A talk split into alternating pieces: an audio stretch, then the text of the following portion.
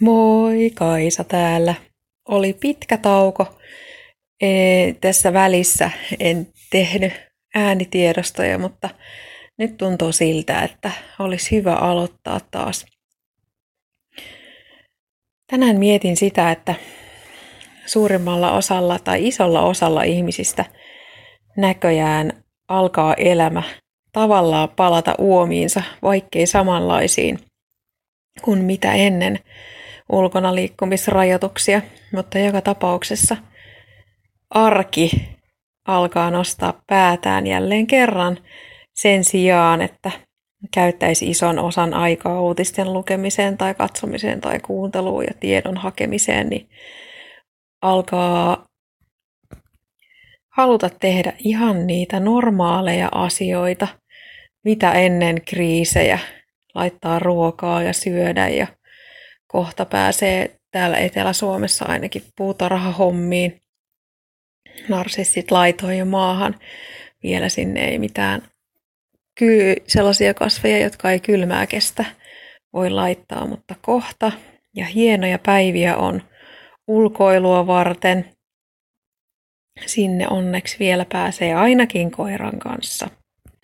Mutta tässä tilanteessa on nyt sitten jokaisen omalla vastuulla – etsiä ne itseä ja omaa hyvinvointia tukevat asiat. Ne voi olla samoja juttuja, mitä tähän asti, tai ne voi olla oman asennemuutoksen tai tietomäärän tai jonkun muun muutoksen takia eri asioita.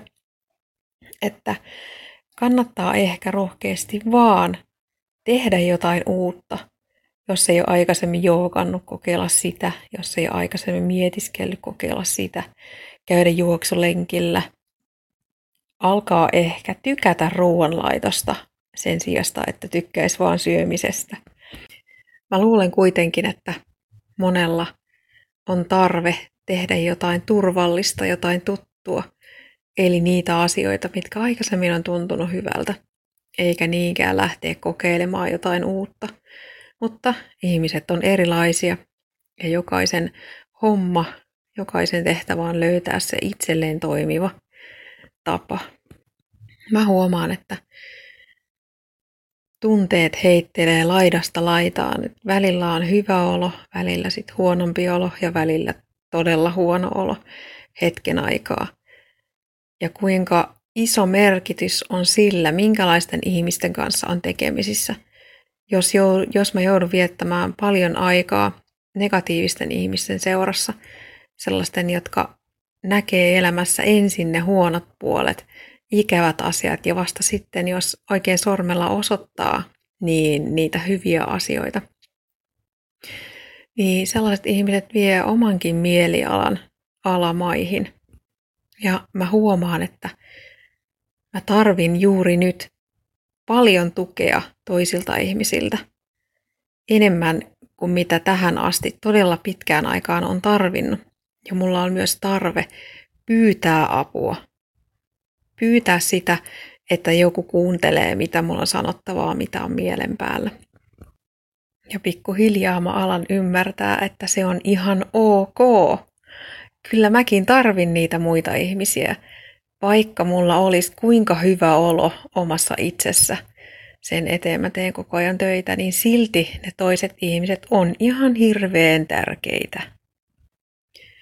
Mä oon huomannut, että kannattaa ihan vaan rohkeasti kysyä, että onko ok, jos mä puhun sulle tästä asiasta. Ihmiset kyllä sitten sanoo, että jos, jos itse ei väsittää, ettei jaksa kuunnella, tai että joo, puhu vaan, että mä oon miettinyt itse asiassa samaa asiaa. Ja se, että joku nyt ei halua kuulla tai ei jaksa kuunnella, mitä sulla on sanottavaa, niin ei ole loukkaantumisen paikka, koska jokaisellahan on itsellään tehtävä tietää, mikä itselle on parasta. Ja rehellisyys siinä kyllä kannattaa, että jos oikeasti ei halua, ei jaksa juuri nyt kuulla, mitä joku toinen ajattelee, niin sen voi sanoa ihan rehellisesti. Tilanteesta huolimatta mulla on koko ajan vahvistuva usko siihen, että parempaa on tulossa.